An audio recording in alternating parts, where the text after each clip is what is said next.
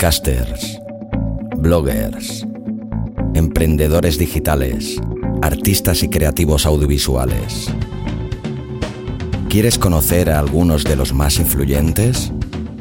Pues este es tu programa.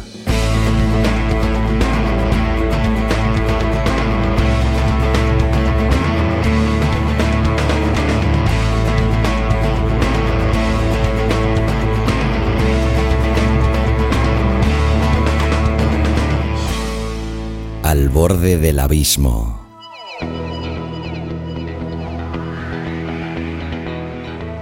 Hola a todos. Soy Xavi Villanueva y os doy la bienvenida al vigésimo capítulo de Al borde del abismo, el podcast donde os intento traer a los podcasters, bloggers y emprendedores digitales que considero más influyentes o interesantes. Por los 19 capítulos anteriores de Al borde del abismo han pasado podcasters y bloggers destacables a los cuales les guardo un respeto y admiración más que notables. Por alguno de ellos incluso siento cariño y puedo considerarlo ya como un amigo. Pero en el día de hoy y por motivo de este podcast y del entrevistado que nos visita, me siento imbuido por una mezcla de satisfacción, excitación puramente intelectual, todo hay que decirlo, y está bien admitirlo también por una leve dosis de nerviosismo, cosa que no suele ser habitual en mí en estos casos, pero que creo que es debida a la responsabilidad que le atribuyo a hacer una buena entrevista que esté a la altura del invitado que nos visita. Y es que el invitado de hoy es un grande de la comunicación nacional. De hecho, es la primera persona que entrevisto que tiene entrada propia en la Wikipedia. No intentaré mantener el misterio ya que habréis visto en el título del podcast el nombre del susodicho, que no es otro que el gran Santiago Camacho, creador de uno de los podcasts más escuchados del Estado español, su magnífico Días Extraños, que si aún no lo conoces, pues ya estás tardando, porque es una verdadera perla, te lo garantizo. Como hablar con Santiago Camacho es algo verdaderamente fácil y él es de los que se deja enredar también con facilidad, la entrevista se alargó aproximadamente a la hora y media, por lo que me voy a dejar de preliminares y te dejo ya con nuestro gran invitado de hoy. Abismeras y abismeros con todos vosotros, un tío muy grande, el gran Santiago Camacho, al borde del abismo.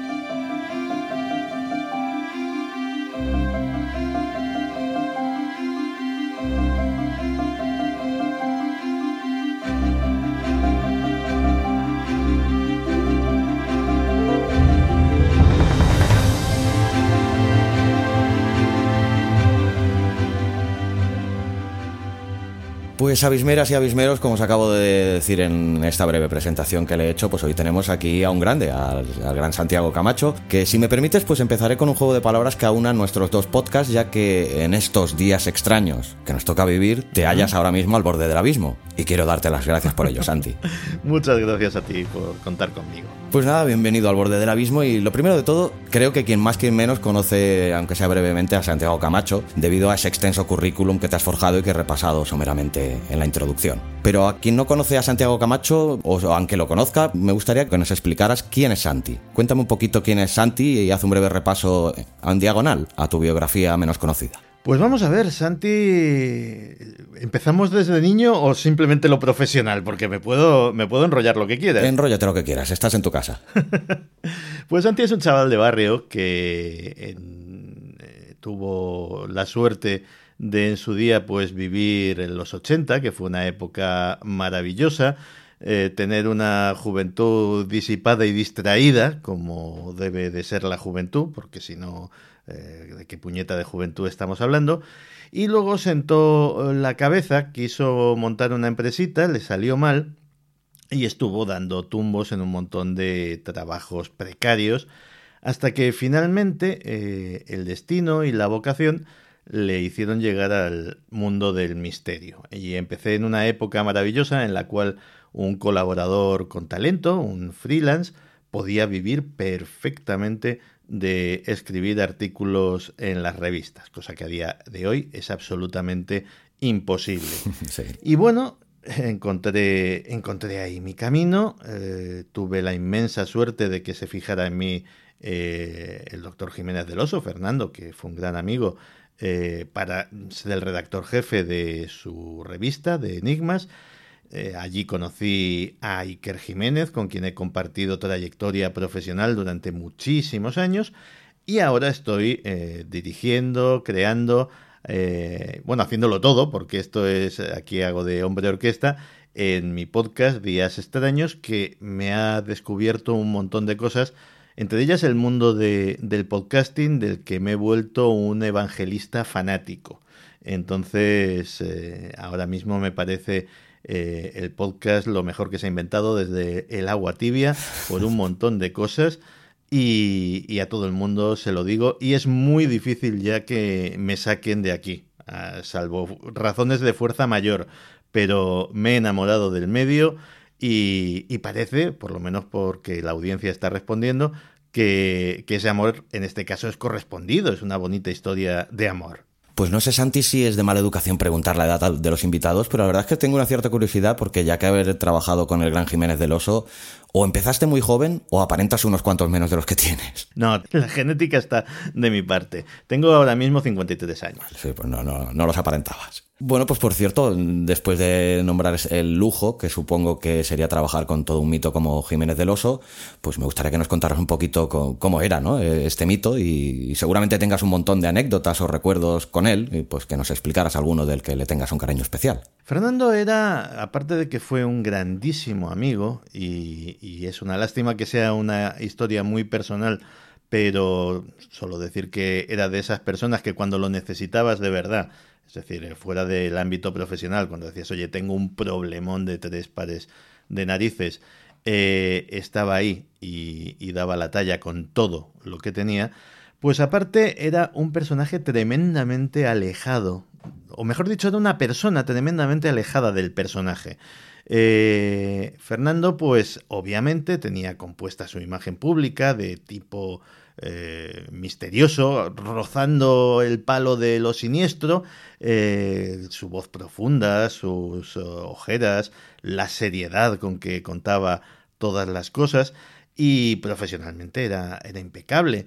Y cuando lo conocías en la distancia corta, pues te encontrabas una persona afable, cariñosa, con un sentido del humor desbordante, eh, muy, muy, muy socarrón.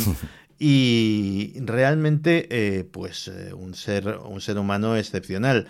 Eh, fue fue una, una pérdida fue una pérdida bastante tremenda. Fue de esas veces en las que pues en aquel momento la vida me enseñó esa lección de puñeta podía haber podíamos haber pasado más tiempo juntos podía haber dedicado más tiempo a esa relación y, claro, en, este caso fue a toro pasado, ¿no? Pero era, era un ser humano excepcional en todos los niveles. Tenía, obviamente, también sus flaquezas y sus debilidades, como cada hijo de vecino.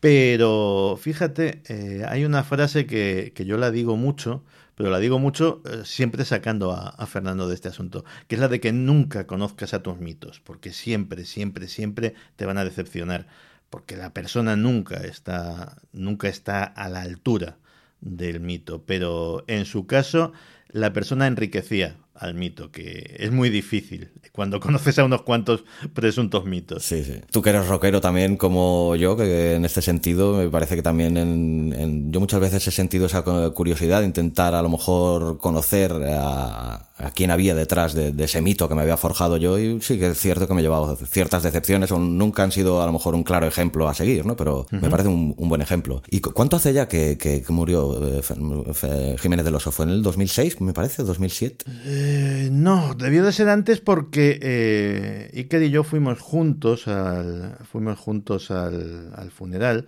y todavía no había empezado cuarto milenio ni, eh, ni había proyecto de ello. Es decir, que debió de ser 2003, 2004, Ah, más o menos. Bueno, pues ya que hemos eh, nombrado un par de veces a Iker, pues y, eh, enumerando un poquito tu pasado profesional, pues fuiste colaborador habitual de Tercer Milenio hasta que finalizó su emisión en 2015 y luego pasaste a ser redactor del programa de televisión Cuarto Milenio del propio Iker Jiménez. Has- Bueno, en realidad, en realidad desde 2005 hasta eh, estuve simultaneando las dos Ah, cosas. vale. Estuve en, en Milenio 3 y en, y en Cuarto Milenio. Hasta que acabasteis el, el- el pasado 2018, ¿fue? Yo, yo dejé yo dejé Cuarto Milenio en 2018. sí. al, al final de la temporada pasada. Pues lo cierto es que serían, bueno, serían, no son, muchísimas horas de tu vida dedicadas a un proyecto de, de- como este, ¿no? Dime las dos cosas más positivas de este largo periodo de tu vida y pidiéndote que te mojes un poquito, que me digas también las dos más negativas, si se te ocurre alguna. A ver, las dos más positivas, mm, habría muchísimas más de dos. La, la más positiva es haber conocido a un montón de gente, al, equipo, al equipo de, Milenio 3, de Cuarto Milenio, que, bueno, han enriquecido mi vida. Algunos han sido y son ahora mismo mis mejores amigos. Algunos eh, he aprendido muchísimo de ellos. Eh, con todos he compartido momentos absolutamente irrepetibles. La segunda mejor cosa, la segunda mejor cosa del público. Ni, vamos, sería de una ingratitud supina, en mi caso, no reconocer que, parte importante del éxito de, de, Días Extraños ha sido eh, que yo tuviera esa presencia durante tantos años en Cuarto Milenio y en Milenio 3, lo cual no solamente me dio el, grado de exposición, que, que, es, eh, que, fue un privilegio a la hora de, empezar el podcast, sino sobre todo eh, el cariño del público. Eh, mira, cuando eres, eh, cuando eres un medio famosillo de la tele, evidentemente de vez en cuando alguien te para por la calle. En mi caso tampoco te creas que mucho, porque además es que mi, mi imagen, ahí me aprendí bien la lección de Fernando. Mi, mi, imagen, mi imagen pública difiere bastante de mi imagen privada. Entonces, a, a lo mejor hay gente que se te queda mirando y te dice, mmm, no, con esas pintas no puede ser. Entonces no se te acercan directamente. Pero los que sí se acercan siempre, siempre, siempre es con un respeto, con un cariño, con, un, con una calidez que tampoco es lo común en el mundo, en el mundo de, de los famosillos. ¿no? Entonces, eh, disfrutar, tener el privilegio de haber conocido a gente excepcional y haber trabajado con gente excepcional y, y disfrutar de, del cariño de un público que buena parte de ese público pues eh, ahora se ha trasladado en, en mi proyecto personal, eh, pues me, pare, me, parece ambas cosas muy destacables. Lo peor, lo peor, lo peor, eh, una parte de lo peor, la televisión. La televisión es un medio que no me gusta, lo he dicho muchas veces, no me gusta el ambiente, no me gusta la gente, y insisto, cuando digo la gente no me refiero al equipo de, de cuarto, de cuarto milenio, que, que, además eh, son todos ellos raras avis dentro de lo que se mueve en el mundo televisivo, pero hay un mundillo de la tele y ese mundillo de la tele no, no, no, no. Creo que sé a cuál te refieres, sí. Sí. Y ese, esa es una de las dos cosas, uh, de las dos cosas peores. Y otra, pues, haber sido testigo en todos estos años de, de la destrucción de un mundo que era, pues, efectivamente, es en el que un, una persona podía, podía sobrevivir de su trabajo de freelance, es en el que un autor, como era yo de libros, pues eh, podía ganarse la vida honradamente escribiendo libros y, y, ya está. Ahora tienes que ser uno de los 10 o 20 escritores que están en mente de todos y fuera de esos, olvídate. O sea, escribir libros es una cuestión de puro hobby. Y, y, ese tipo de cosas, el haber, eh, durante todos estos años, haber sido testigo de, de, la, de, la, caída de una forma de vida, sí que lo tengo, también lo tengo asimilado como, como en la parte negativa. ¿no? Pues Santi, documentándome para esta entrevista, he visto varios comentarios que circulan en internet en relación a tu salida del cuarto milenio, que me han parecido tan solo a la vista de sus titulares, te soy sincero, pues que estaban escritos, digamos, que más por herir o, o hurgar que no eh, para informar. Como prefiero ignorar todo lo que puedo el mundo hater, cada día más en boga, he preferido no leerlos y hacerte mención de la cuestión y saber tu versión de los hechos, que evidentemente me ofrece muchísima más credibilidad que no lo que diga por ahí gente malintencionada y seguramente mal informada. ¿Cómo definirías tú tu salida del programa Cuarto Milenio? Pues un fin de ciclo, ni más ni, ni menos. Yo había comenzado mm, tiempo antes, eh, casi un año antes, con Días Extraños. Días Extraños me, me estaba suponiendo, primero, muchísimo trabajo. Un, Días Extraños, la gente se cree que te. Vamos, tú lo sabes muy bien. La gente se cree que es sentarte, sentarte y, ponerte a largar delante del micro y ya está. Se piensan como mucho que son las dos horas que te has tirado delante del micro, que ahí se acaba todo. Efectivamente. A mí, un Días Extraños ahora mismo me está llevando 30 horas largas de, curro a la semana. Entre grabación, edición, eh, documentación, buscar temas, buscar músicas, en fin, ya, ya, conoces todo el, todo el proceso. Además te lo haces todo tú, eso. ¿no? Sí, sí, no, no hay absolutamente nadie. O sea, ahora mismo pues eh, tengo, tengo a Francisco Contreras que está colaborando, pero vamos, como, como colaborador viene, me cuenta sus temas y tal y, que me está además ayudando enormemente en este asunto, en esta temática, pero vamos, eh, esto es de hombre orquesta, desde el tipo que barre hasta el director general, yo soy todos los cargos de la empresa, el redactor, el técnico, etcétera, etcétera. ¿Y se llevan bien, Santi, entre todos los cargos? Eh, sí, o sea, eh, a veces, a veces al creativo le cuesta llevarse bien con el financiero. sí, porque dice, oye, pues con este equipo, con este software haríamos verdaderas virguerías. Y entonces el financiero dice, pero tío, eres autónomo, ¿sabes? O sea, eh, córtate un pelo. Que, eh, está bien invertir, pero no inviertas más de lo que ganas. Eh, pero aparte de eso, sí, la, empresa se lleva bastante bien. Entonces, yo estaba haciendo algo que, que me llenaba realmente llenaba y, me, apetecía. Por otro lado, mm, llevaba 14 años haciendo lo mismo en un medio, insisto, que no es el que más ilusión me hace del mundo. O sea, que lo he dicho estando allí, lo he dicho antes de estar allí y lo digo después de estar allí. Yo, eh, a ver, cuando yo estaba en Milenio 3 eh, y, y, compatibilizábamos Milenio 3 con Cuarto Milenio, el grueso de mis satisfacciones profesionales venían de Milenio 3, porque yo adoro la, adoro la radio, adoro el podcast, adoro el micrófono. Y me da muchísimas más, más cosas, me, da, me aporta mucho más que, que salir un rato en, en, pantalla, por muy conocido que te, que te haga eso, o, por, o porque la nómina sea un poquito más gruesa que, que en otros medios de, de comunicación. Y luego, además, pues evidentemente Después de, sumado a esos dos factores, pues surgió entre la dirección del programa y yo un pequeño, un gran desacuerdo por una cuestión, por una cuestión laboral. Y, ya está, cuando llegamos a un punto en el que, en el que evidentemente las dos posturas no, no iban a ningún sitio, pues cada uno por su lado y todos tan amigos. No, aparte de eso, no ha habido más mal rollo, ni más mala historia, ni hay absolutamente nada, nada chungo que, contar. O sea, más que nada que a la gente pues le gusta demasiado elocubrar sobre lo que no sabe, ¿no? Sí, claro. Vamos a ver el. De hecho, esta es la primera vez que hago la, menor referencia y porque me, me, lo has preguntado, pero, pero no, no, no.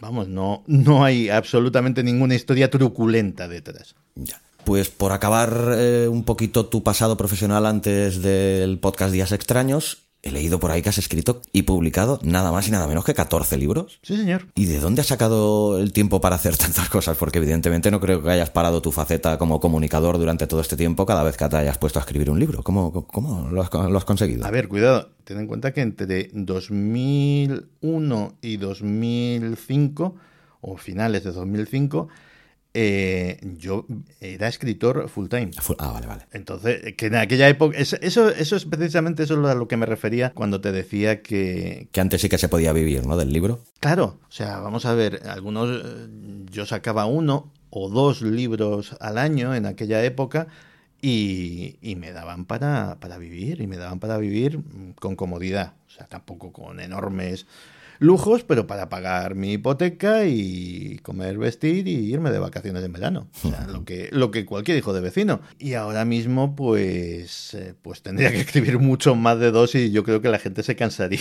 Ya, claro. Aparte ha cambiado mucho el mundo editorial, ¿eh? Ahora ya te tendrías que autopublicar seguramente por Amazon o buscar alguna oferta similar, ¿no? Ah, sí, pero eso, a ver, ha cambiado mucho el mundo de las editoriales, más que el mundo editorial. Las eh, editoriales ahora mismo se han convertido en fábricas de papel. O sea, el, problema, el problema es que los costes de, la edición han bajado. Los costes de la, tecnología es lo que tiene. Ah, editar un libro ahora mismo es muchísimo más barato que hace años.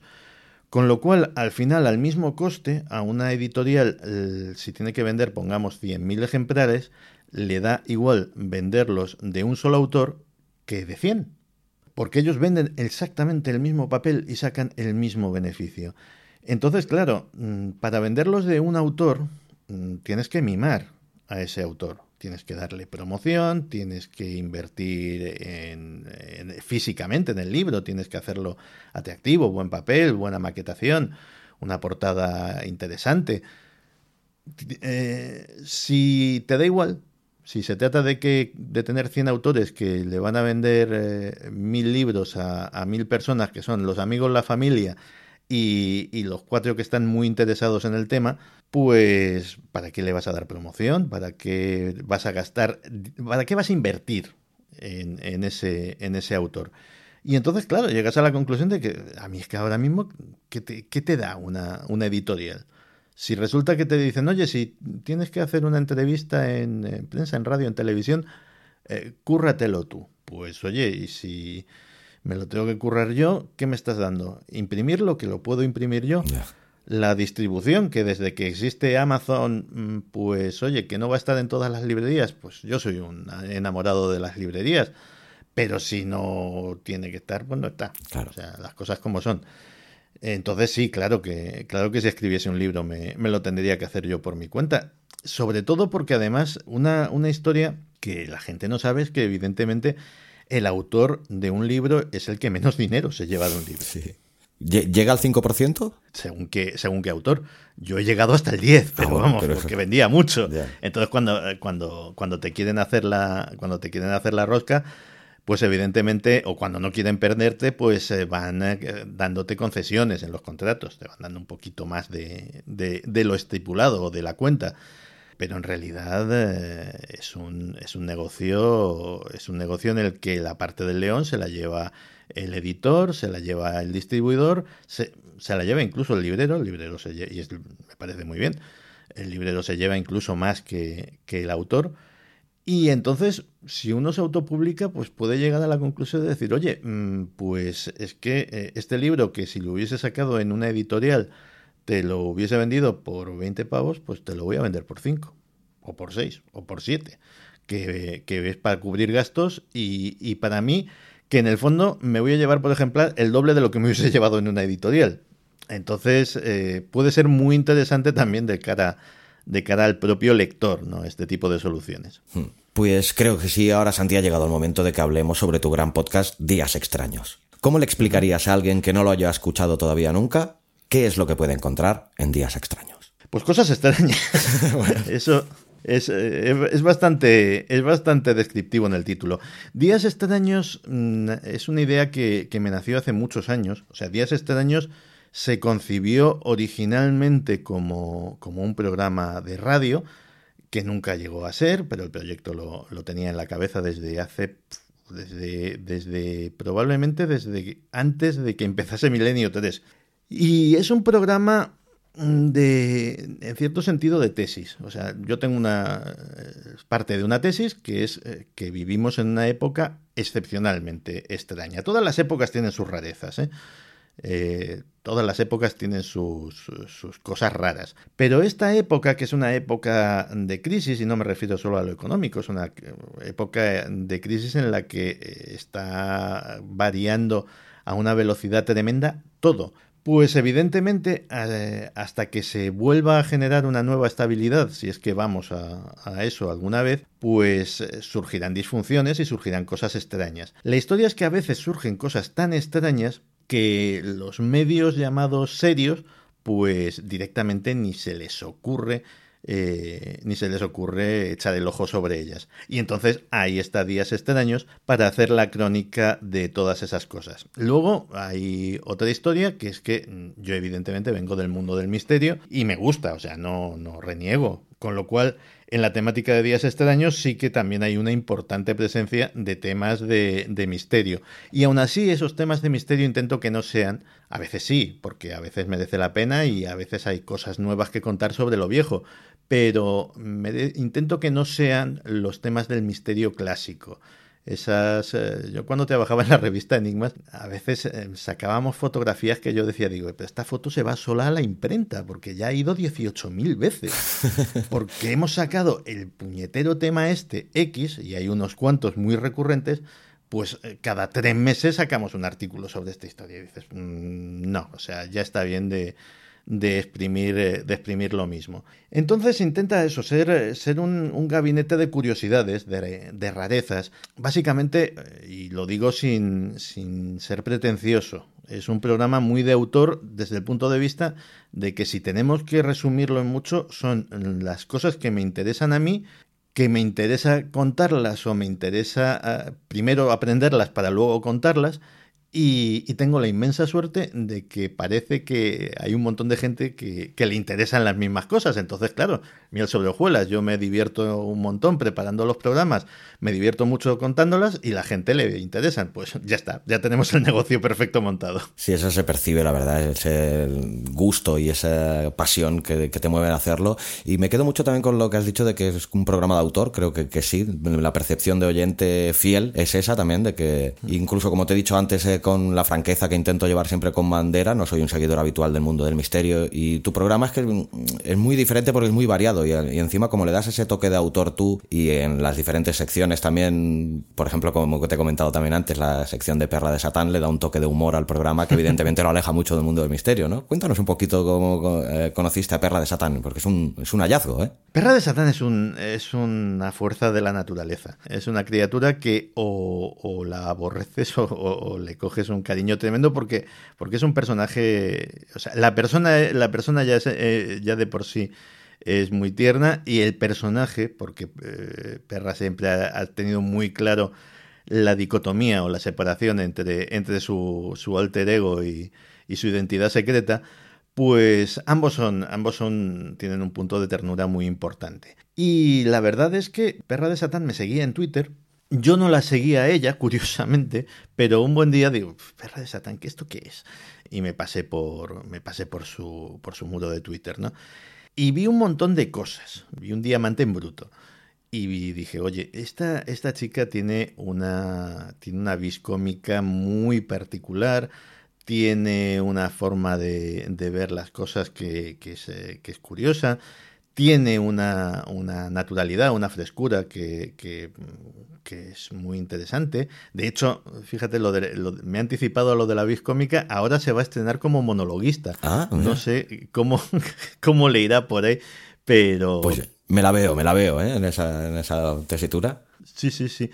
Y bueno, pues eh, se me ocurrió. Mira, eh, eso, eso es un, una cosa que, que descubrí eh, trabajando en Milenio 3 Milenio 3 y, días extraños también, en muchas ocasiones, a veces el contenido es muy denso es, eh, y puede llegar a ser incluso desagradable, pues porque hablas de, gente muy mala, que hace cosas muy malas, o de asuntos muy turbios, o de, o de, temas, eh, o de temas difíciles de, digerir, no en cuanto a que sean más o menos increíbles, sino en cuanto a las implicaciones morales que, que pueden tener detrás, ¿no? Y, cuando, y cuando tienes un programa así, irte por las buenas, irte por las buenas y, y decir, oye, pues mira, aquí te dejo, te he contado dos horas de mis series y ahí te quedas con, el marrón, dígitelo tú solito. Mm, me parece me parece muy desconsiderado. Entonces, mm, era como... Eh, Tú sabes el, ¿Cómo se llama esto? El, sorbete de limón que, te dan en algunos restaurantes donde, donde te dan unas comidas muy copiosas y de repente eh, un sorbete de, alcaba y tal y pascual. Y, pues, Para bajar, es ¿no? como desengrasante. Efectivamente. Una cosa fresquita que, efectivamente pues, te ayuda a hacer la digestión y tal. Pues la sección de Perra de Satán, esa es la, la intención que, que tiene. Y, bueno, hay mucha gente que, le gusta muchísimo. Eh, fue una, fue una sección que, que, fue, fue difícil de encajar porque hubo gente que protestó, protestó un huevo.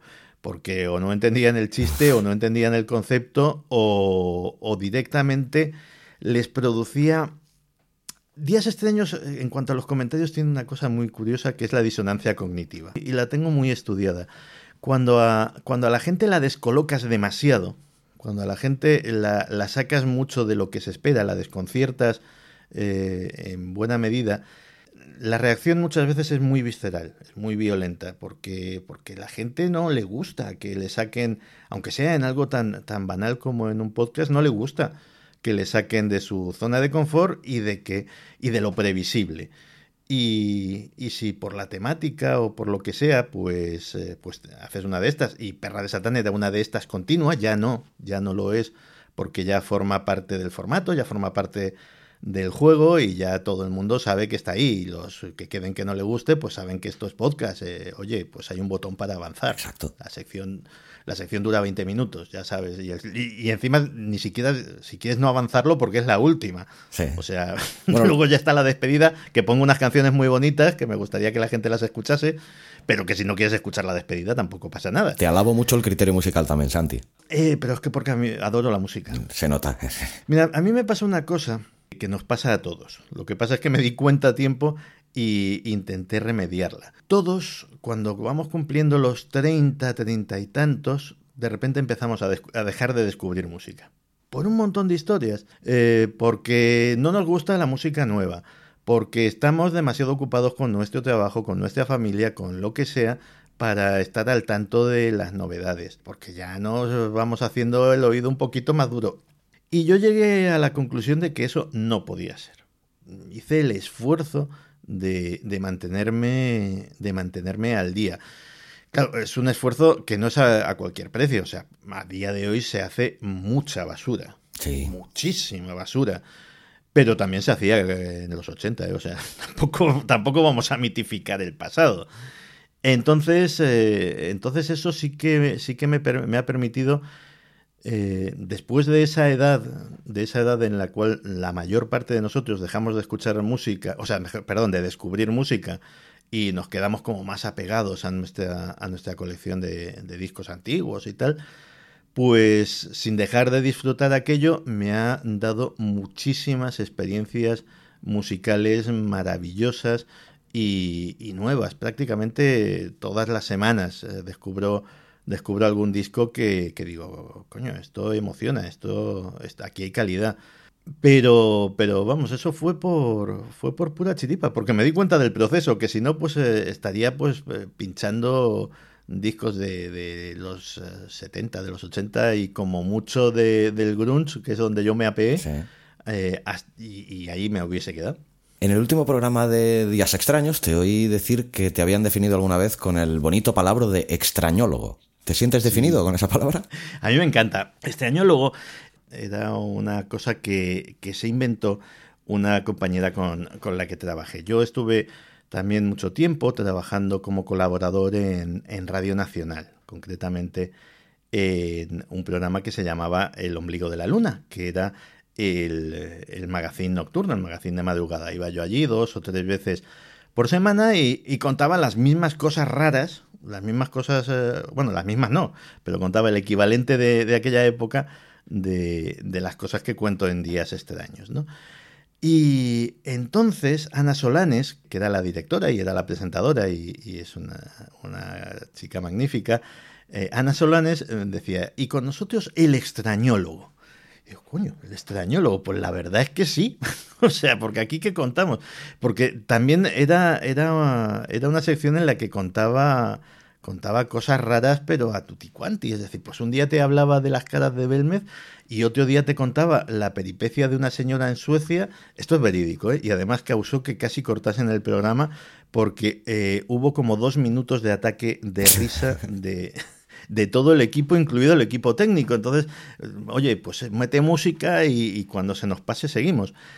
Y, pero claro, era eso, lo mismo contaba un tema de misterio clásico, como era pues eso, las caras de Belmez o cualquier cosa que se te, que se te ocurra de, de los clásicos del misterio, como contaba la peripecia de una señora en Suecia que estaba eh, preparándose, preparándose un perrito caliente y entonces eh, abrió el pan correspondiente, cogió el bote de ketchup, echó ketchup en el pan y le cayó un pene eh, en el pan, justo además eh, en la forma que tendría que ir. Si lo piensas es súper trágico, porque era un pene humano que nadie nunca averiguó de dónde había salido, cuidado. Que ahí tiene su punto de misterio. Pero aquello cayó en gracia y jajaja. Pues claro, evidentemente el extrañólogo, porque aquello extraño era. entonces, eh, entonces sí, al final como, como definición de, de, a qué me dedico o a qué me he dedicado siempre, sí, sí me ha parecido, me ha parecido graciosa y acertada. Como extraño es el caso también de esta última semana, que la verdad que me arrancó también a mí una carcajada en un sitio que estaba presente con otras personas, el tema de la mujer esta que se perfumaba con sus fluidos. Pues calla, que... que ¿Hay novedades? Eh, no, no, he recibido feedback y parece que no es tan extraño. O sea, mejor dicho, extraño es.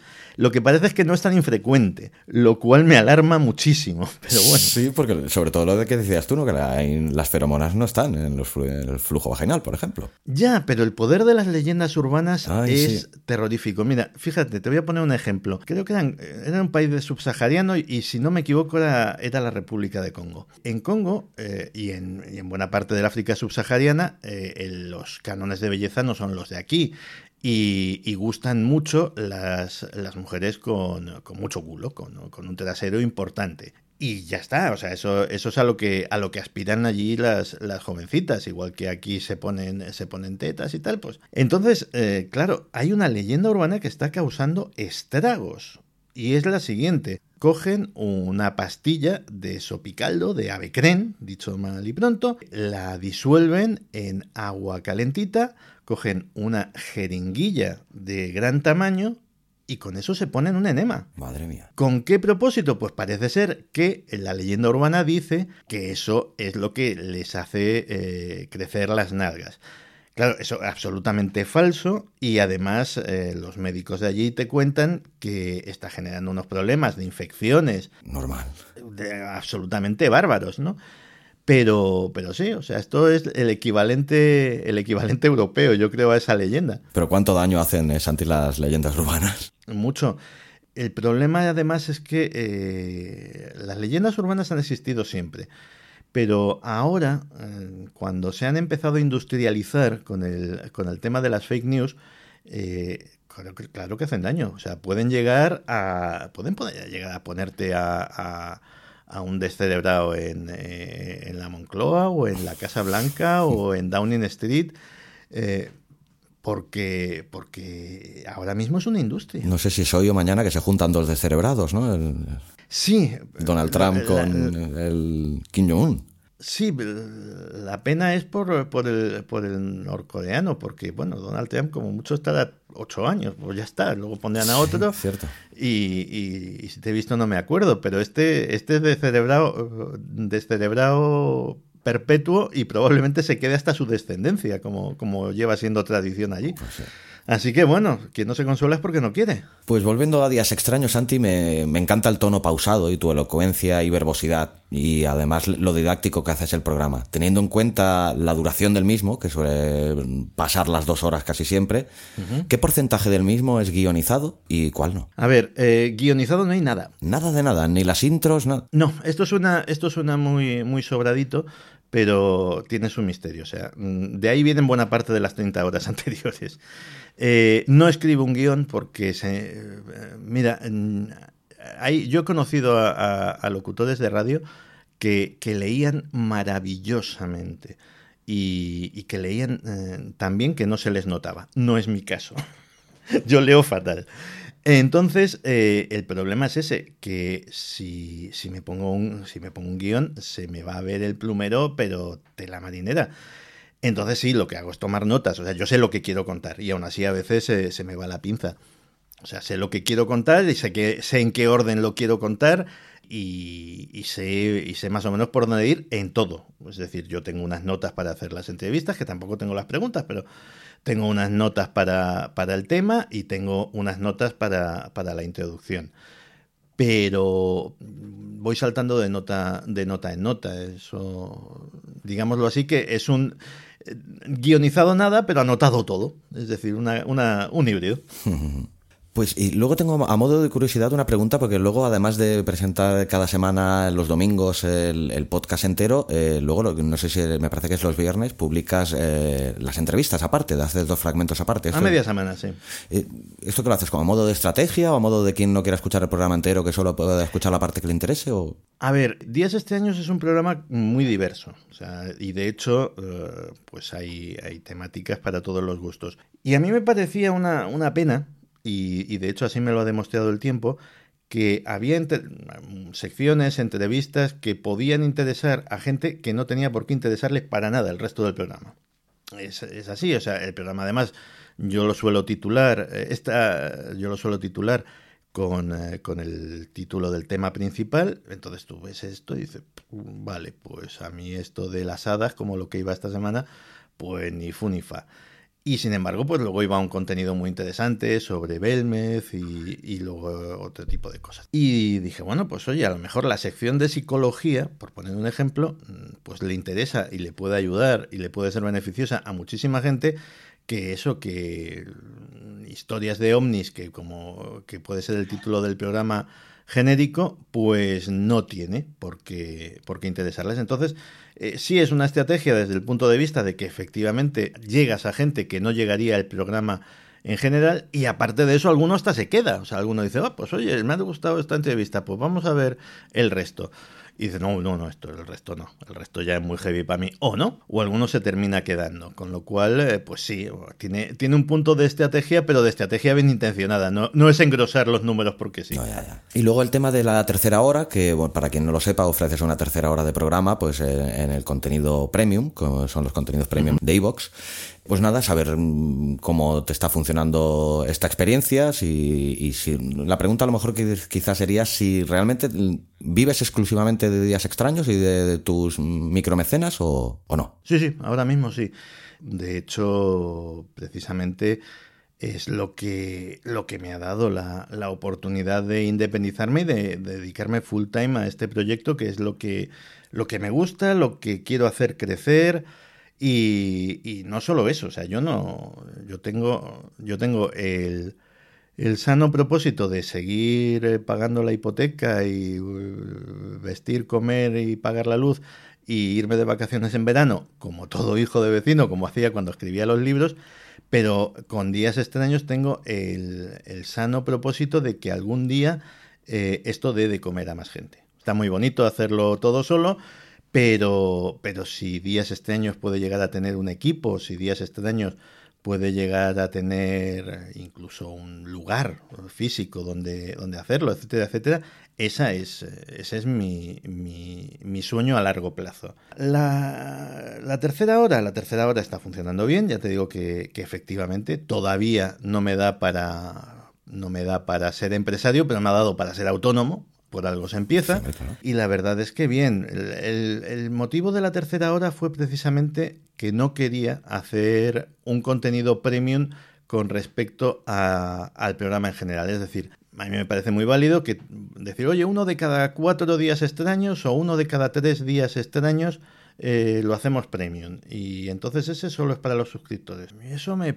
Mira, me parecía que, que, era saltarse, saltarse el contrato. El contrato no, eh, no, no, no escrito que tienes, con, que tienes con los oyentes. Es decir, oye, mm, yo te he dado días extraños desde el primer día gratis y tú tendrás días extraños hasta el último día gratis, porque es lo que tú, oyente y yo, eh, creador, hemos acordado.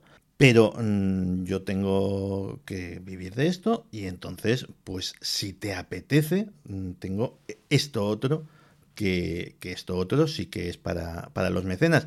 Siempre lo he dicho y no es hacer la pelota ni es, ni es lírica. La tercera hora no es un contenido de pago. La tercera hora es un agradecimiento. Cuando yo empecé a monetizar el podcast, fue a principios de, del, verano, del verano pasado, coincidiendo con, con mi salida de cuarto milenio, yo me he tirado todo el verano, sí, porque, oye, eh, además había salido en una situación muy estresante, por decirlo de alguna manera, necesitaba unas vacaciones como el comer.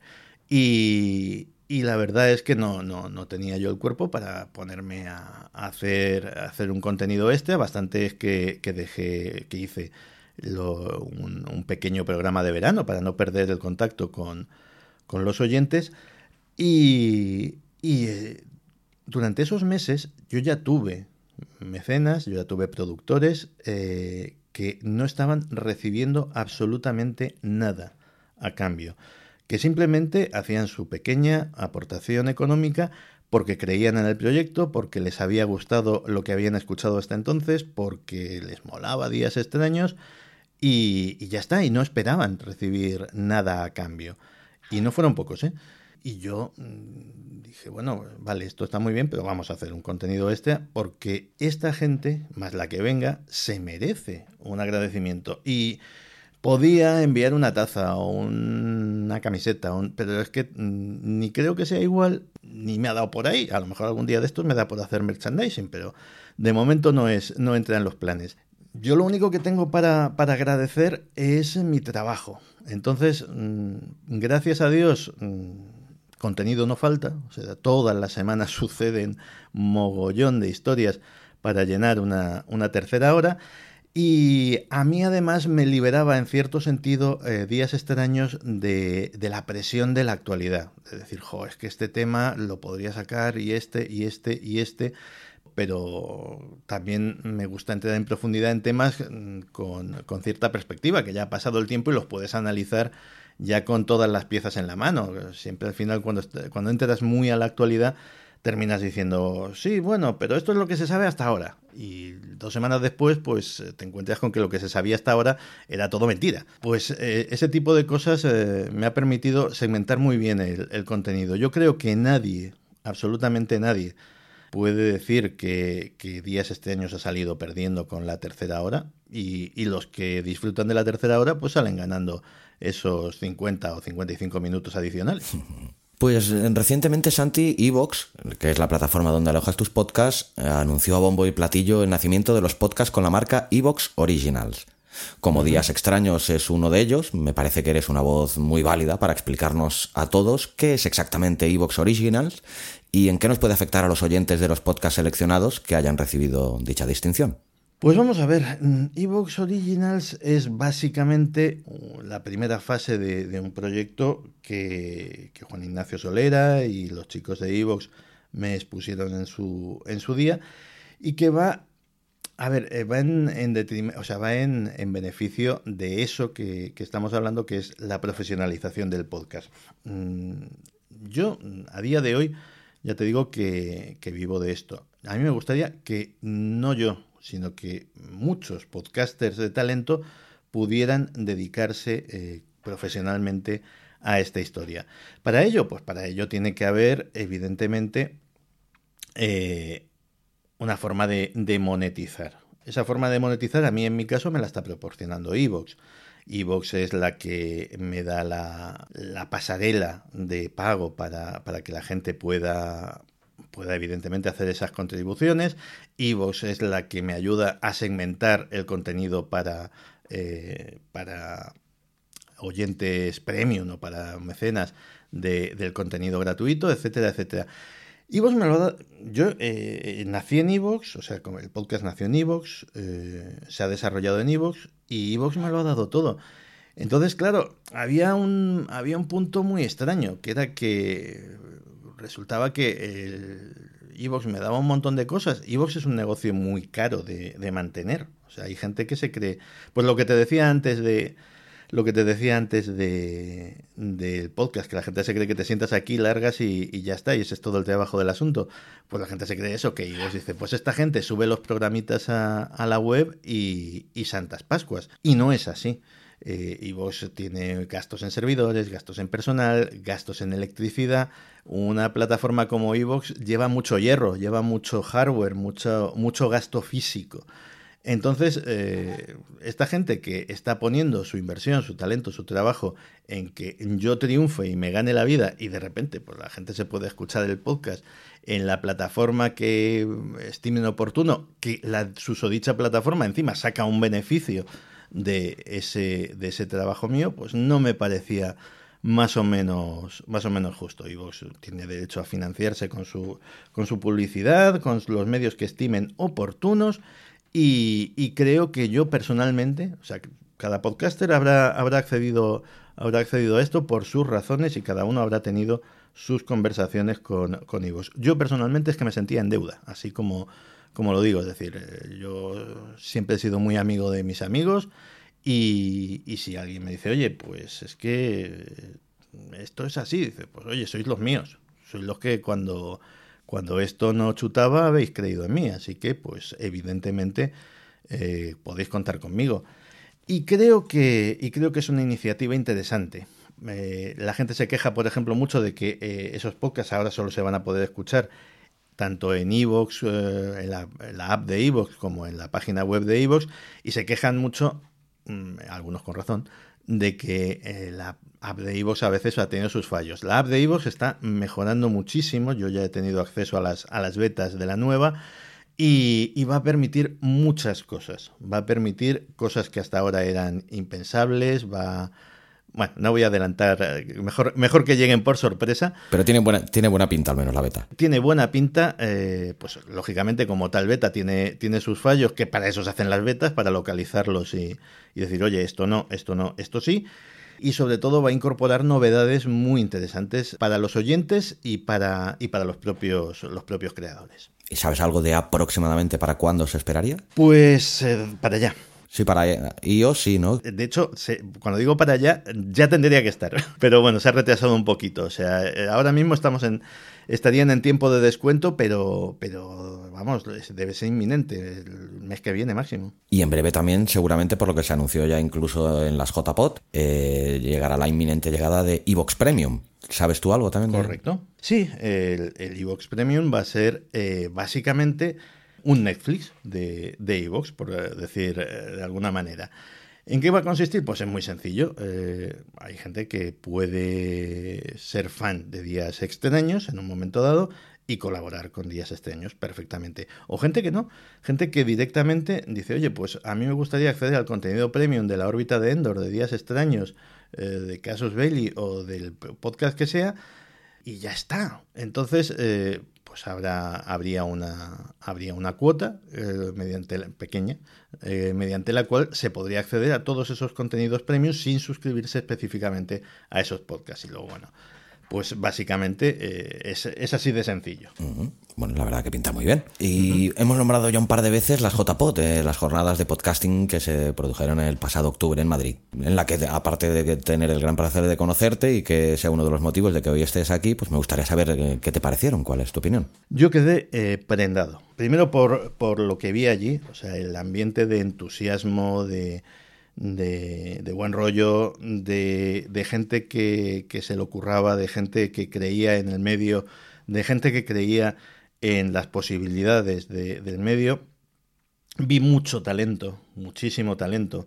Estuve hablando con, con gente que, que hacía podcast y que hace podcasts magníficos, que empezaron con medios técnicos muy rudimentarios y cuando digo muy rudimentarios es muy rudimentarios y sin embargo pues eh, poco a poco han ido creciendo, han ido desarrollándose y alguno consiguió hasta premios en, la famosa entrega de premios de esas JPOD. Es decir, yo, si ya de por sí me encantaba, me encantaba el medio, eh, lo que vi allí, como, y también cómo fui, cómo fui acogido, o sea, porque en cierto sentido yo llegaba con un poco de timidez ¿Por qué? Porque era, claro, soy el, El listo que llega dos años antes y, monta un podcast y el podcast resulta que es el podcast independiente más escuchado. Dice, madre mía. Digo, pues eh, la verdad es que cuando llevas en esto más años que la puerta, pues no tiene que ser fácil de, digerir. Y sin embargo, todo el mundo me acogió con un cariño, con un buen rollo, con una camaradería que me confirmó una de las cosas que siempre me ha encantado de, del podcast como, medio. El mero hecho de un medio de comunicación eliminar el factor competencia, en el podcast no hay competencia. No hay competencia porque no estás, eh, como en el caso de la radio, por poner el ejemplo que mejor conozco, no estás compitiendo por un bien eh, absolutamente escaso y limitado, que es la atención del público en, un, en una franja horaria determinada. Es decir, oye, pues si estás escuchando Milenio Test, no estás escuchando La Rosa de los Vientos o no estás escuchando a Miguel Blanco, porque todo eso está ocurriendo al mismo tiempo. Eso permite eh, muchas cosas, permite muchas sinergias entre podcasts. Yo he estado en, en podcasts, eh, ahora mismo estoy, estoy en el tuyo, pero he estado en, muchos más. Te ha ido a, otros podcasters, a, mi programa. Yo recomiendo podcasts, muchos eh, recomiendan el mío. Te quiero decir, es tan bonito eliminar, eh, en este mundo tan, tan cruel, eliminar el factor de competencia, que la verdad es que de todas las cosas es probablemente una de las que más me ha enamorado de este medio. Pues sí. Eh, yo eh, me quedé, eso sí, con ganas de departir un poquito más contigo, a ver si este año se diera el caso de que bajes a las próximas que se realicen, pues a ver si tuviéramos la suerte de, pues de encontrarnos un poquito más, como sí que tuve la suerte, por ejemplo, con quien te realizó la entrevista que se hizo allí en directo en las JPod, Alex Fidalgo, sí. que con él sí que estuve departiendo un rato y espero que en, un futuro no muy lejano esté también en este programa al borde del abismo, charlando un ratito conmigo. Pero bueno, no que me explicaras un poquito cómo fue esa sensación de aquella entrevista que creo que si algo nos quedó claro a todos es que se nos hizo cortísima, porque además los programas de Alex suelen durar hora y media aproximadamente y allí se quedó en 45 minutos, que nos quedamos todos con ganas de más, pero bueno, que me explicaras un poquito tus sensaciones. Alex entrevista muy bien. Tú también, ¿eh? Las cosas como son. Alex entrevista muy bien y te hace sentir muy, muy cómodo. Es como estar charlando con con un amigo. Y la verdad es que conseguir que yo eh, soy muy tímido para hablar en público, la gente no se lo cree, pero eh, con un micrófono, con, una cámara delante, da igual, porque te haces la abstracción de que en el fondo estás solo, luego lo van a escuchar miles de personas, pero en el momento en el que lo estás soltando estás solo y, eso es lo que, lo que cuenta. Pero cuando de repente estás viendo la, cara a, un montón de, de, gente en la grada o en, o en un auditorio, Uf, eso a mí todavía me, me, pone, me pone nerviosito. Y mira, uno de los méritos de Alex fue hacer que me olvidase de eso, que, en mi caso tiene ya su, su, mérito de por sí. Y luego, pues efectivamente, me estuvimos hablando tranquilamente y, espero yo también que, esa entrevista la continuemos algún día, porque, porque efectivamente yo creo que a todos los implicados, a mí, a Alex y, al público se le hizo corta, así que sí, yo creo que deberíamos, deberíamos eh, empezar a pensar en ello. Pero entrevistas sí, eh, te han hecho varias, porque aparte yo lo que te digo, pues, siempre me intento tomar muy en serio la, la documentación y estuve escuchando una que te hizo el argentino Darío Faure de Retratos de Actualidad. Escuché también una del el dragón, el dragón invisible, me parece, ¿no? De Radio Castilla-La Mancha, creo recordar. Justo. Uh, pero hubo una que, me, que la verdad que me reí mucho y en la que se ve la espontaneidad y un poquito más al, al Santi más cercano, ¿no? Que fueron el Zafarrancho Vilima, ¿no? que te hicieron un, concurso. Es que Zafarrancho Vilima es un descubrimiento en sí mismo. Tuve ocasión de... Yo ya era oyente. Y los conocí precisamente en directo en las JPod y allí, allí cerramos ese, ese contubernio de, de participar en, en, esta historia de cachondeo absoluta. Eh, además, los de Zafarrancho Vilima, estos son, eh, hacen marketing muy proactivo de su, de, su, de su podcast. Porque yo les conocí porque directamente estos vinieron a, mi Twitter y dijeron, hey Santi Camacho, escucha Zafarrancho Vilima, que esto mola mucho y tal. Así, ¿Ah, vale. Así tal cual, ¿no? Sí, sí, sí, o sea, no te creas que, porque podría decir, no, es que yo soy un gran buscador de podcast y me encontré con esto, que era una joya. ¿Qué va? No, no, fueron ellos que vienen, oh, Santi Camacho, escucha esto. pero tres o cuatro veces, porque a mí hay que insistirme. Y que sí, que ya lo escucho, coño, vale. Y lo escuché y la verdad es que eh, tienen, eh, tienen, como dicen allá por el sur, tienen un arte gigantesco.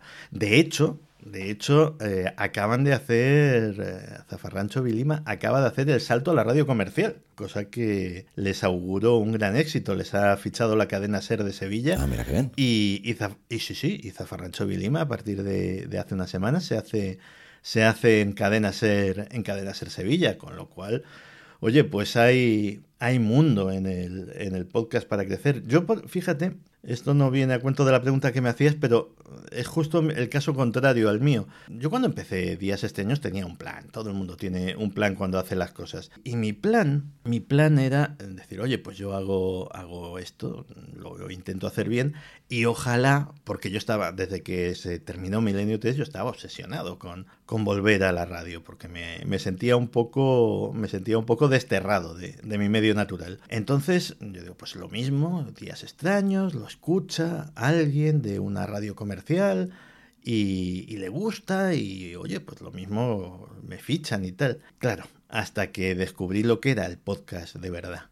Y amigo, a día de hoy no creo que me hicieran nunca una oferta lo suficientemente sustanciosa para abandonar, abandonar mi podcast y mi forma de hacerlo para hacerlo en, en, una, en una radio comercial. Porque una vez has probado la libertad. Sí, esa es la palabra.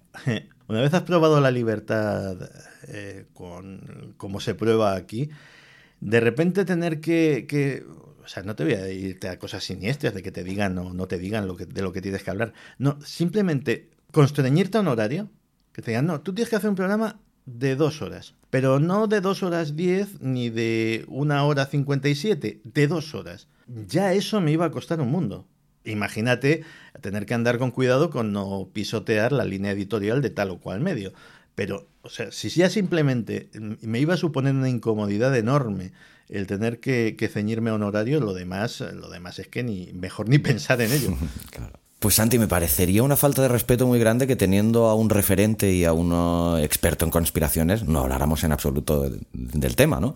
Eh, me hizo hacer recientemente, en cuestión de dos o tres semanas de diferencia, escuché el podcast al que le dedicasteis a la conspiración antigua, como decías tú, un revisionado sobre el tema de, la llegada del hombre a la luna o no. Y en contraposición, en el programa de Alex Fidalgo, que acabamos de nombrar, pues escuché al científico gallego Alex Ribeiro eh, pues que nos explicaba, pues eh, desmontaba algunas teorías conspiratorias, eh, como la referente al tema del famoso ondeado de la bandera americana en suelo lunar. La verdad que su, su racionamiento me pareció muy sensato y coherente, tanto como el de los que defendéis las tesis conspiratorias. Ciertamente, la verdad que lo que pensé en ese momento que sería un tema súper interesante poder juntar a ambos en, un podcast y discutir eh, al respecto de este tema, ¿no? La verdad que considero que sería muy interesante. Hombre, el problema es que eh, si se trata de discutir si se fue o no a la luna, yo no sería la persona adecuada, porque eh, ese ha sido un, un, San Benito que desde que escribí el puñetero 20, 20 grandes conspiraciones de la historia, me ha caído. Y me ha caído por gente que no ha leído el libro, evidentemente. Que es que yo defiendo que no se fue a la luna. Oiga, pues yo no, yo defiendo que sí se fue a la luna. Lo que pasa es que en aquel libro me pareció muy de días extraños, porque ya por aquel entonces apuntaba maneras, apuntar que existía un montón de gente que creía que esto no era así, contar quiénes eran, contar más o menos sus vidas y contar sus teorías. Punto. Es decir, es igual que cuando, que cuando hace, ya hace más de un año, entrevisté, entrevisté a un célebre terraplanista español que la gente dice, ah, Dios mío, tal. Oye, a mí me parece interesante. O sea, yo no, por supuesto que yo no creo que la Tierra sea plana, pero a mí me interesa saber qué cuenta esta gente, por qué lo cuenta, en qué se basan, etcétera, etcétera. Pero vamos, o sea, la gente, lo de la disonancia cognitiva que te decía antes, cuando dice lo de la entrevista de la Tierra plana, la gente se volvió loca.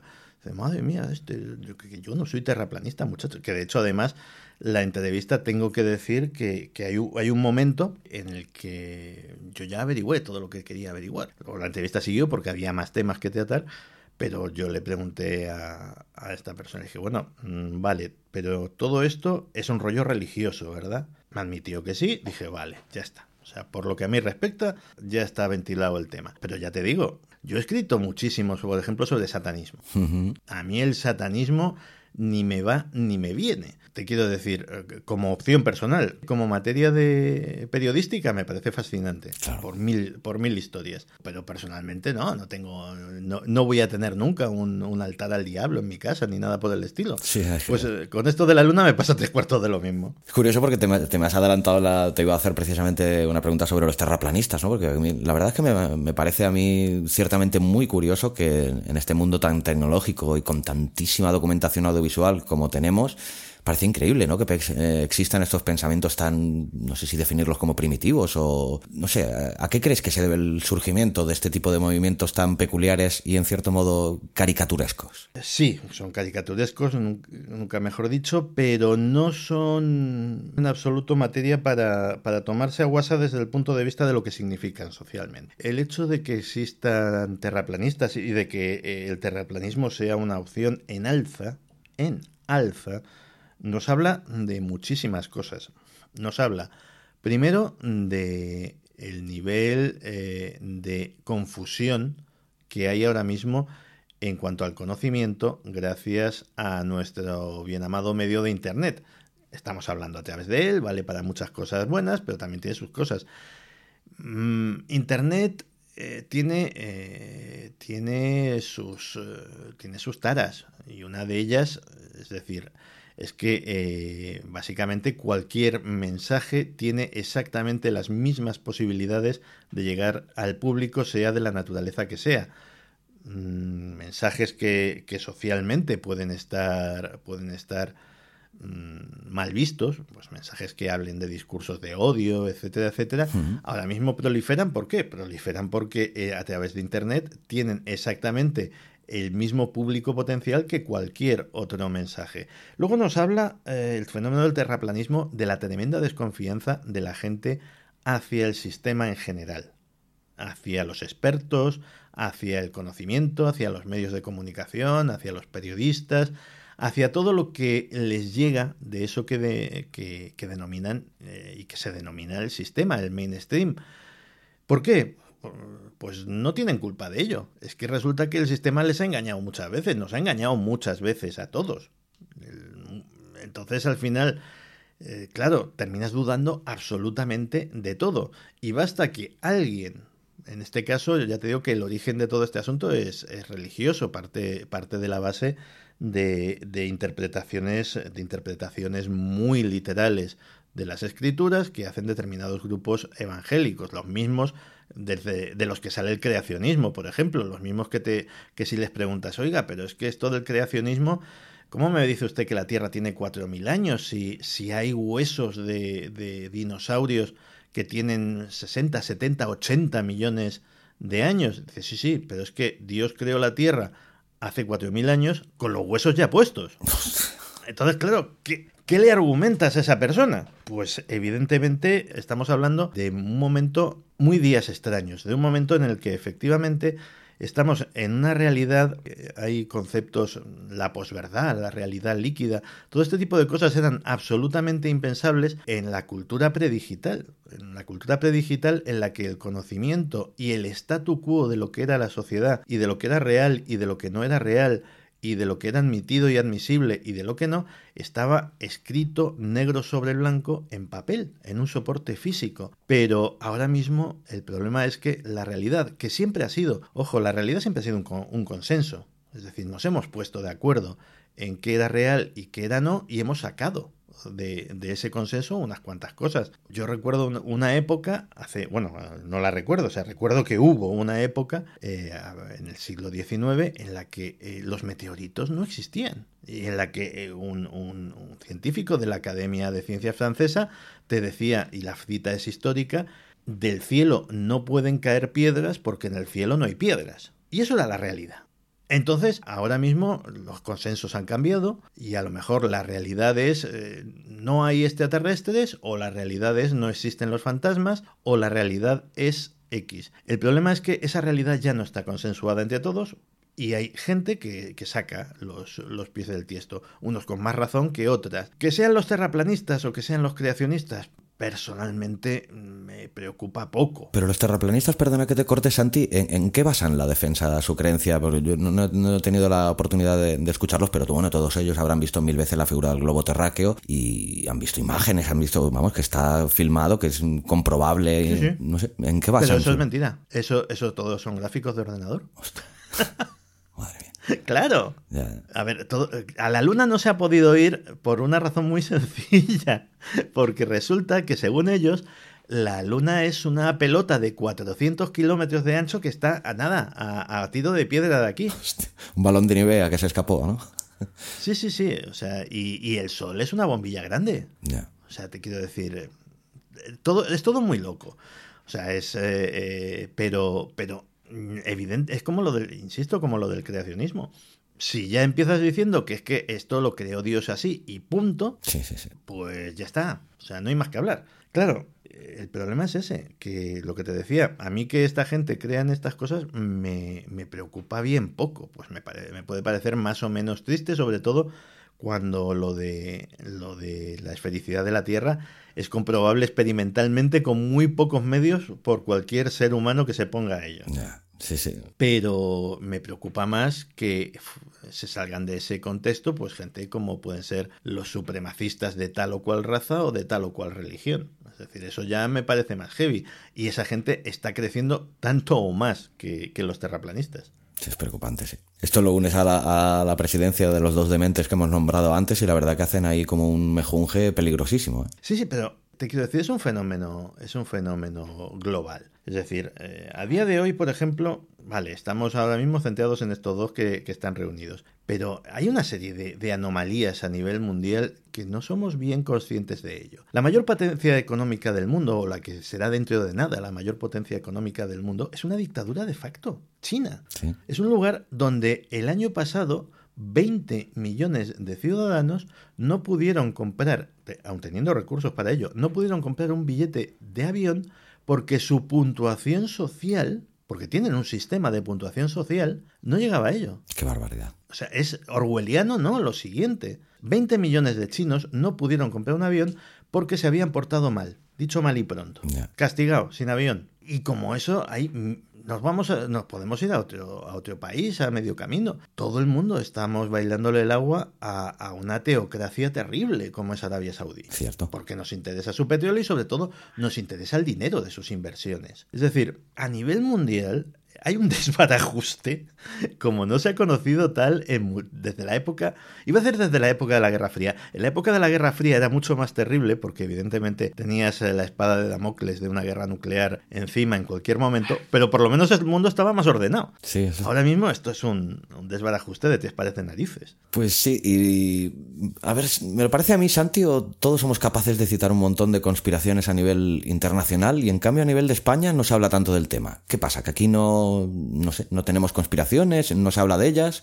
y si fuera la segunda, tú como experto, ¿a qué crees que se debe? Porque me niego a creer que a día de hoy haya censura. No, no, aquí sí se habla de, conspiraciones. Lo que pasa es que tampoco tenemos tantas o al menos tantos casos. Mira, ahora mismo hay una medallita que, que tanto todos los que trabajamos en cuarto milenio como en milenio 3 nos podemos colgar se ha reabierto o está otra vez bajo el escrutinio público el caso del edificio Windsor. Sí. Nosotros hicimos en dos programas en radio y en televisión eh, apuntando a que había sido un incendio provocado, a que eh, básicamente menos, menos el nombre de Villarejo, que eh, por aquel entonces desconocíamos la implicación del personaje en tal cosa, todas las claves que se están dando ahora nosotros las contamos hace años, pero era teoría de la conspiración. Claro, éramos los, los loquitos de, de, los, de los platillos pero absolutamente todos los datos. Y alguno, y alguno que, se les está olvidando mencionar ahora mismo a los medios generalistas. Digámoslo así, los teóricos de la conspiración o los que nos dedicamos a estas cosas sí que, que hablamos. Sí que se ha hablado del 11, del 11M, se ha hablado de la, del aceite de colza, se ha hablado del caso Alcácer, se ha hablado del asesinato de Carrero Blanco, del golpe del 23F. Que se sepa o que se conozca, no hay mucho más. Y hay un, tres o cuatro casos que entrarían dentro del, tema de lo apócrifo y, demás de la, de la, fake news y de la leyenda urbana. Pero sí se hablan. El problema no es que no hablemos nosotros, que, a fin de cuentas es lo que espera, somos los que espera, espera el público que hablen. El problema es que eso no, al final no tiene eco. Es decir, una ventaja barra maldición de dedicarse a esto es que como tú eres eh, el rarito de la tribu, como eres el de los platillos volantes, te dejan decir más o menos lo que quieras. Pero luego, claro, eso tiene una repercusión cero. Esa es la parte negativa. Y esa es la cuestión, que, efectivamente aquí hablan unos pocos de, las cosas que hay y de las cosas que, pudo haber. A mí, por ejemplo, me hace mucha gracia el, juego más o menos tramposo que, que hicieron en Salvados en su día, que lo repitieron hace muy poco, con el tema del 23F. Magnífico. Una obra maestra. Sí, sí. Pero tiene su cierta trampa porque tiene probablemente mucho de verdad, pero te lo presento como una obra de ficción. Entonces dices, uy, podías haberte mojado un poquito más. ¿Sabes? Ya, pero yo creo, yo creo que los que sabemos un poquito del tema, yo sé muy poquito, pero soy de los curiosos y eso, y los que más o menos saben un poco de, qué va el tema, captaban el mensaje subliminal, ¿no? No, no, este, ya te digo que es, brillante y podía haber dado de sí un, un pelín más, pero, pero aún así es una excepción. Y censura, pues oye, eh, es muy de tiempos de censura. O sea, en vez de, de repente eso, montas esta historieta en vez de montar, yo que sé, un reportaje de equipo de investigación, por citar a la misma cadena. Pues parece aquella, aquella gente que, que en la época de la censura te metía letras de canciones con, con dobles sentidos, con juegos de palabras, para, para que lo pillasen los que estaban en el secreto. Mm. Si yo tuviera una escoba, ¿cuántas cosas barrería? ¿no? Por ejemplo. Entonces, claro, eh, dices pues a lo mejor no ha cambiado tanto la cosa. a lo mejor todavía hay que, hay que andarse con esas, con esas trampucias para poder decir algo, algo interesante. Lo que pasa es que no, no, te van a, no te van a llamar. O sea, no te van a llamar del pardo, no te van a llamar de, no te van a llamar ni de Zarzuela ni de Moncloa. Las censuras ahora mismo vienen de, son fuego amigo. las censuras suelen venir de tu propia casa porque es, es, el consejero delegado de tu medio de comunicación el que sabe. Tú, sabes quién te paga, pero el consejero delegado de tu medio de comunicación sabe quién le paga a él. Y él es el, guardián de, del rebaño. Entonces, claro, de ahí es donde suelen venir las censuras. Claro, porque has nombrado también antes, Santi, al, estrambótico comisario Villarejo. Mm. Que la verdad que sí. El perejil de todas las salsas últimamente. Sí, parece sacado de la verdad también de un cómic de Mortadelo y Filemón o Anacleto Agente Secreto, la verdad, no sé. Pero no sé, ¿qué, diría un periodista acreditado como tú eh, sobre el tema Villarejo? A ver. Y las cloacas del Estado también. Villarejos hay, hay, hay en todos los países. ¿eh?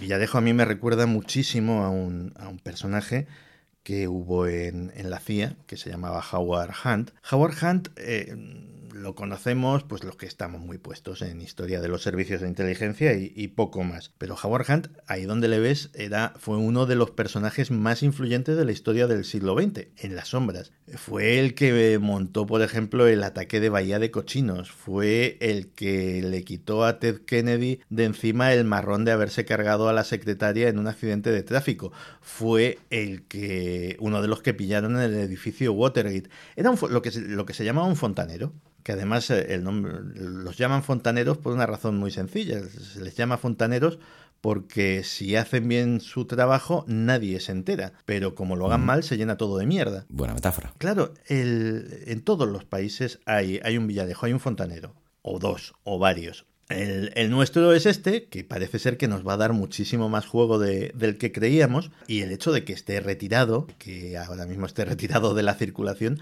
no quiere decir que, que no haya eh, un sucesor, no haya otro fontanero ahora mismo cumpliendo esas funciones, porque es inherente a la, a la maquinaria de cualquier estado que existan estos personajes. Porque la tentación de actuar al margen de, del escrutinio público y al margen de la legalidad siempre es una tentación a la que acaba sucumbiendo, sucumbiendo el poder.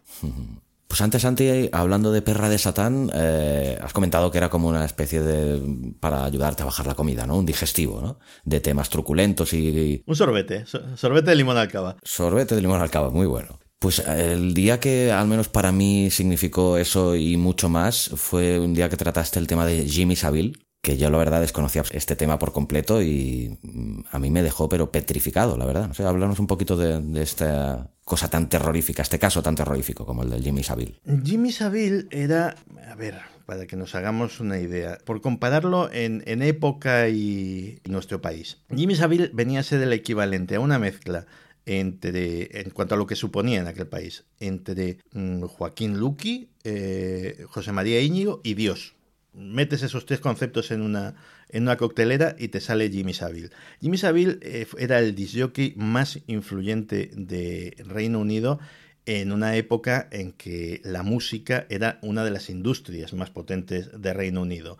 Era el director del Top of the Pops, que era el programa musical estrella. Si no salías en, ese programa, no eras nadie.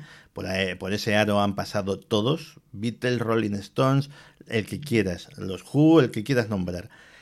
Y, y, encima tenía, de, encima de todo ese poder, de ese, de ese rango de caballero, le nombraron ser en su momento, como, como se le suele hacer a todas las grandes personalidades británicas. Encima era un, era un filántropo, era un tipo que hacía obras de caridad, era un benefactor público, hasta que se murió. Y cuando se, se murió se descubrió la verdadera faz de este individuo.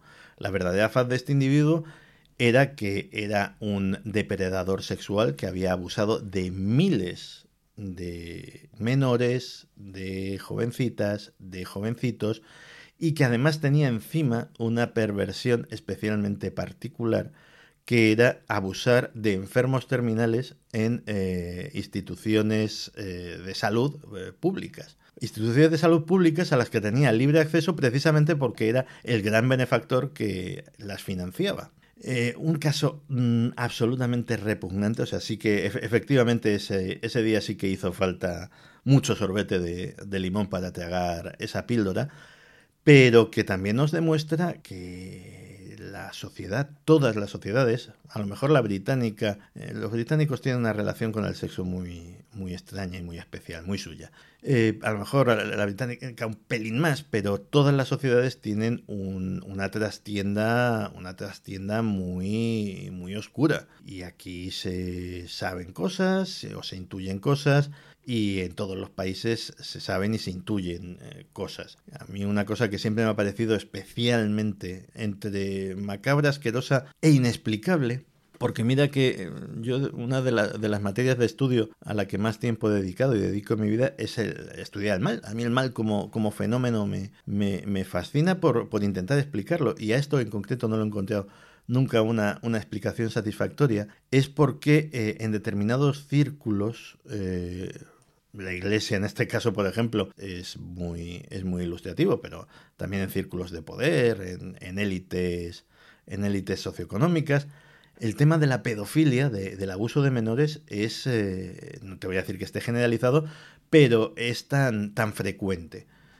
Nunca, nunca me lo he acabado de, explicar y, y, el fenómeno existe y está comprobado, pero no, no, no lo entiendo. De hecho, hace poco eh, la Iglesia Católica también, como siempre, ha, llamado bastante la atención en este sentido y curiosamente cuando parecía que por primera vez se iban a tomar alguna determinación de cierto calado, al final, como siempre, ha quedado en agua de borrajas. Sí. Pero fíjate que siempre he pensado que tiene que haber algo más. En materia sexual siempre he sido muy liberal y siempre he dicho, oye, mientras una o dos personas estén de acuerdo en algo, que cada uno haga con su cuerpo lo que Dios le dé a entender. Pero esto es tan anómalo, tan terrible, tan... Mira, es tan anómalo que hablaba antes, de, antes del satanismo. Solo hay dos prácticas sexuales que, que los satanistas eh, reniegan de ellas y, y lo hacen además de forma, de forma muy explícita y muy terrible que es eh, precisamente eh, el abuso de, menores y, las prácticas que tienen que ver con animales.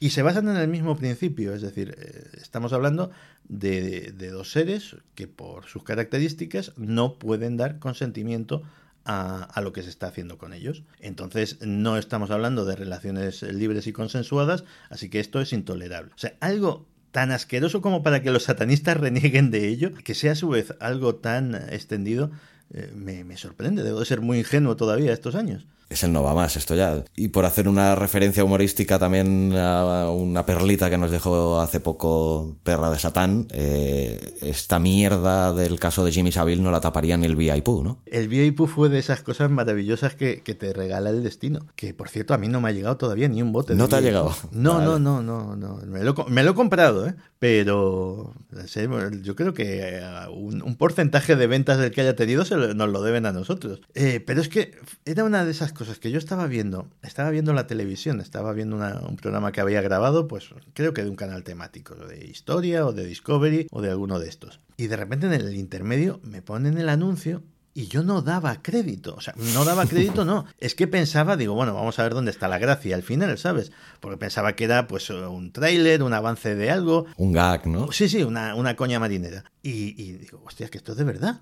Y me pareció tan maravilloso que le dije, oye, perra de Satán, esto tenemos que comentarlo. La cosa cayó en gracia, luego se nos ocurrió hacer, hacer el experimento, tal, y al final Evidentemente no ha sido un, no somos tan pretenciosos, no ha sido un fenómeno social, pero dentro de, esta nuestra pequeña comunidad sí que sí que ha sido un pequeño hito, ¿no? La gracieta de, del VIP. No has recibido ninguna llamada, ¿no? De hacer algún patrocinio. No, oye, estaría muy bien. O sea, te Yo creo que te lo has ganado, ¿eh? al menos. Claro, o sea, yo, qué sé, suministro de, de VIP para un año aunque esto cunde, ¿eh? o sea, suministro para un año deben de, deben de mandarte tres o cuatro botes y ya. Mira, eh, una, una cosa que sí me sucedió es que me quejé de que no me habían dado en el Burger King una galleta para el perro que estaban promocionando en aquel momento. Te lo voy a decir ahora, digo, me parece que está Nico, ¿no? Por ahí, me ha parecido oírlo. No, está, está, Poppy, que es está el, pollito, el, el, el, loro, que está ah, por aquí dando la brasa.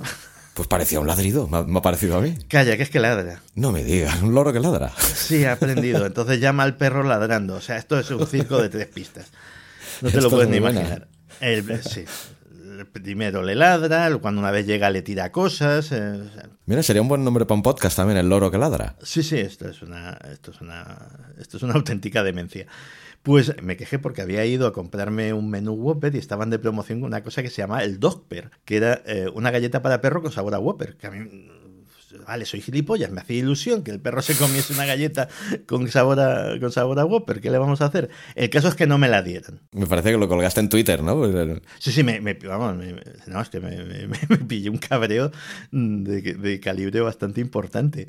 Y porque básicamente era solo para, para envíos a domicilio. Yo decía, pero ¿qué más da? He venido, me he comprado el Whopper, dame la galleta. No, no hubo manera. Y un franquiciado de Burger King, eh, oyente del programa, le quedaban, le quedaban galletas y me mandó un par. Y se lo agradecí muchísimo. Y debían de estar buenas porque el, perrete le, le encantaron.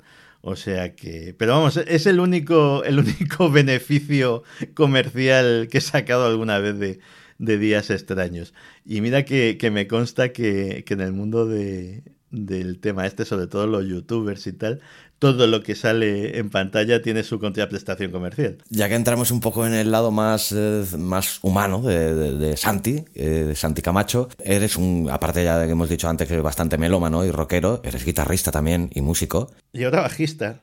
No, la última, la banda en la que estoy ahora, es que éramos tres guitarras y no había bajo. Digo, ah, bueno, eso suele ser un caso habitual también, ¿eh? eh digo, digo, pues ya está, me, compré un bajo y aprendo. Y la verdad es que ha sido de las mejores cosas que he hecho en mi vida, porque me lo estoy pasando teta. O sea, es es un instrumento divertidísimo para, tocar. O sea, yo de hecho que tendía a ser muy estático en, en, los ensayos y en el escenario, estaba muy concentrado tocando y muy quietecito. Ahora me lo me la paso dando botes con el bajo. Pues básicamente es todo, es, claro, llevas, eres el que lleva el ritmo. Sí, sí, la batería el bajo. Si no llevas el ritmo, pues bien.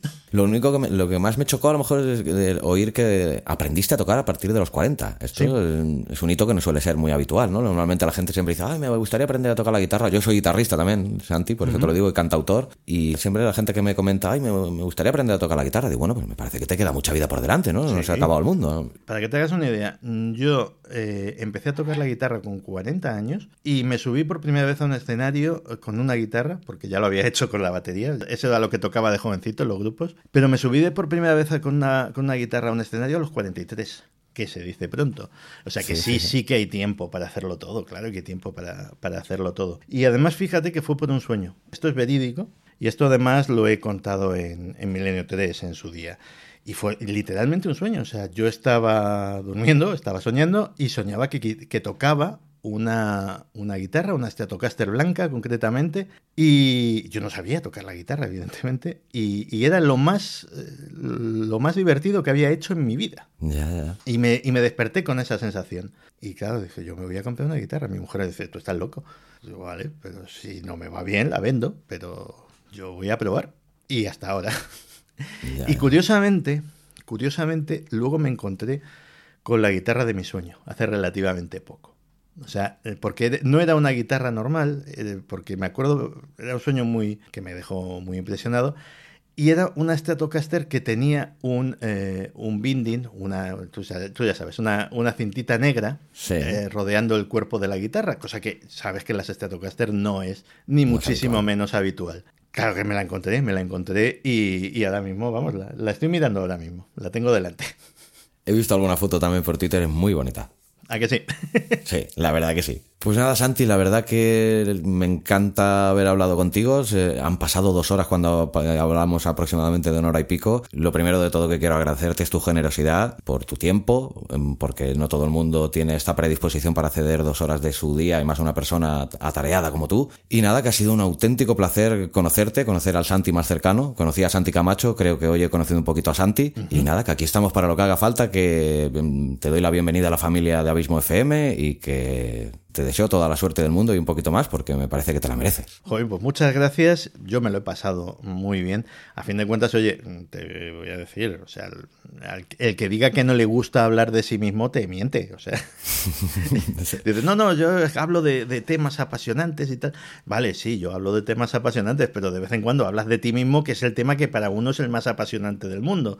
Entonces siempre se agradece y te lo pasas muy bien. O sea que de verdad que ha sido un placer, ha sido un privilegio y nada, espero que, a la gente le guste y, le interesen estas cosas que cuento, que no sé yo si, si fuera de mi casa interesan mucho. Yo estoy convencido de que sí.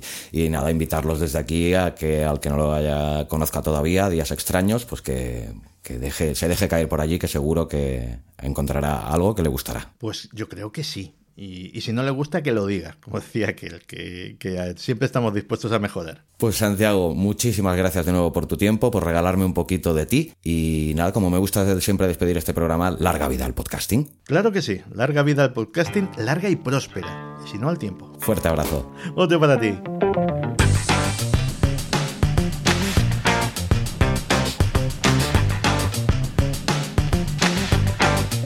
Abismo FM todo sobre podcasting y audiovisuales.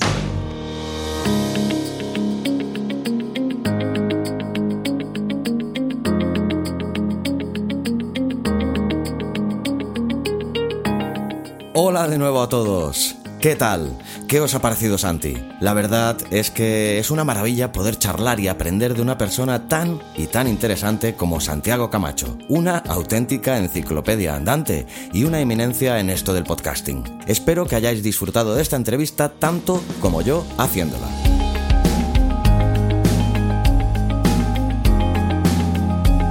Si es así, recuerda que me gustaría que me lo hicieras saber con un comentario en el blog o escribiendo a contacto abismofm.com y si así lo quieres, que dejes una reseña y le des a las 5 estrellas en Apple Podcast o comentario y me gusta en iVoox. Recomendarte como siempre que te suscribas al podcast, sea cual sea la plataforma desde la que me escuchas. Así te olvidarás para siempre de tener que buscar y descargar cada nuevo capítulo, ya que esto se hará automáticamente. Asimismo te recomiendo también que te suscribas al blog abismofm.com. Así recibirás automáticamente en tu mail todos los artículos del blog y todos los podcasts de la red Abismo FM en el mismo instante de su publicación. Allí mismo podrás contratar, si así lo quieres, mis servicios tanto en producción, postproducción de podcast como las consultorías que ofrezco. Recuerda, abismofm.com.